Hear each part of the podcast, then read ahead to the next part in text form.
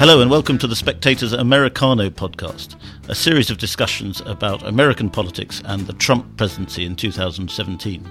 I'm Freddie Gray and I'm Deputy Editor of The Spectator. Today I'm joined by Daniel McAdams, who is Executive Director of the Ron Paul Institute for Peace and Prosperity, and we're going to be talking about Trump the Interventionist.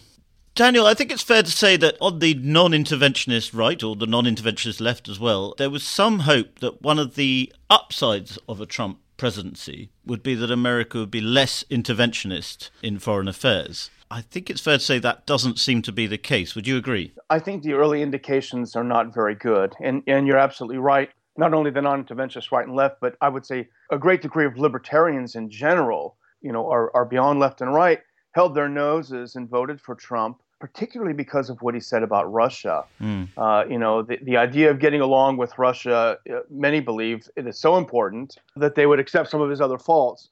Unfortunately, with his early picks to fill up his cabinet and other key posts and his early policy positions, it doesn't look like that will be fulfilled. Yes. And also, there seems to be a certain amount of cooperation with Saudi Arabia that we didn't expect, isn't that right? Well, it is interesting. You know, the, the Saudis were uh, key financiers of the Hillary Clinton campaign. Mm. I think they gave $25 million to the to the Clinton Foundation, and uh, we're, we're, we're seen as openly supporting Hillary Clinton because, particularly, precisely because she had a very hawkish view of what U.S. policy should be in Syria and and toward uh, Russia by by indirection.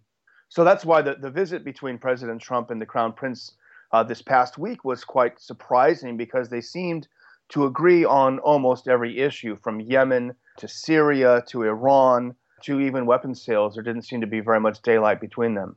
Do you think it's a case that it doesn't matter how well intentioned, I don't know if we can say that Trump's ever been well intentioned, but how much a president intends to not get entangled in foreign affairs? Do you think it's just depressingly inevitable that presidents cannot resist the urge to exert American military might abroad? Well, I think that's important. I think that's one half of it. And it is one area where the president does have broad authority.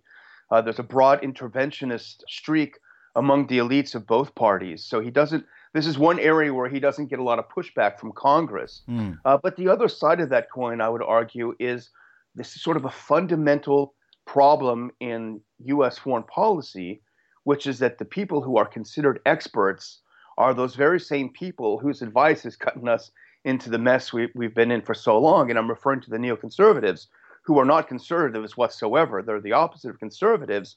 But they, when, when you look for experts in Washington, you have the neoconservatives. And it's a very sort of fundamental institutional problem. They, they populate the think tanks the think tanks are funded by the military industrial complex, and therefore they advise more war. And that's uh, it's a very, very difficult problem. Uh, Trump seems to identify a little bit. He, he tweeted about him two days ago, I think, uh, with Andrew Jackson. Uh, is it fair to say that sort of Jacksonian foreign policy is coming to the fore under his administration? I, I think it's fair to say that, and I think he has he, sort of a romantic view of, of of Jackson's uh, populism, well-known populism, mm and you know I think that's an a, attraction to him. But I, to be quite honest, I don't think he thinks very much about foreign policy. The other pro- I mean, the real problem with Trump is he doesn't have an ideology when it comes to America's place in the world, and therefore, unfortunately, like George W. Bush before him, as a Republican, that opens his ears to those who argue, for example, the false idea that if the American government, if the American military were to pull back from its forward deployment in literally every country in the world, that somehow that void would be filled with bad actors. Mm. And non interventionists believe that it would be filled with people like business people and people that are traveling, and people that are actually doing something productive in the rest of the world. I suppose there is still some optimism. Uh, Justin Raimondo, who you have corresponded with in a bit, feels that America first, just by dint of being what Donald Trump has been elected to be, means that America will always look after its own interests and, and it won't have this internationalism, which has actually been more dangerous in the Middle East than a policy where America just pursues its own interests. Well, I you know I respect uh, Justin quite a bit, but I, I don't necessarily agree with that. What it looks like is emerging among in the Trump foreign policy is the idea that U.S. troops must take over where the Obama administration was pr- preferred to use CIA forces. He preferred to use drones. We already have a thousand U.S. troops now in Syria. Of course, they're there illegally. The Washington Post reported recently that, that the president plans to send another thousand troops into Syria with a 2,500 troop reserve in Kuwait. He's ramping up for a larger war. This kind of war is certainly not an America first foreign policy, on the contrary. Are you starting to long for the days of Obama and intervention light? Well, you know, it happens every time just when you think the next president can't be worse. Yeah. it seems to get worse. And it's, uh, you know, this, this whole idea, this, the whole business with Syria is, is absolutely mind boggling. Uh, the Syrian government, with its Russian and Iranian allies, are defeating ISIS. They're doing a very good job of it. If the U.S. would simply sit back, step back, let them finish the job. And this is what candidate Trump said. He said, What's so wrong What's so bad about the Russians killing ISIS? Sounds like a great thing to me. Well, that sounded like a great thing to a lot of voters as well. So why is he putting, you know, thousands of American troops in Syria? And by the way, where is Congress? This is illegal. Mm. Is it just that Trump actually is very easily impressed by generals? I mean, we've noticed this. He he seems to come out of meetings with generals and change his mind about torture, change his mind about interventions. I think is he is he he's quite into sort of a macho view of the world, and, and if a strong man tells him it's time to go in, maybe he's so simple that he, he will he will follow their advice. I think he probably fancies himself a bit of that. You know, he didn't serve in the military, and but the other thing, and there's a theory going around that maybe there's more truth to it than anything.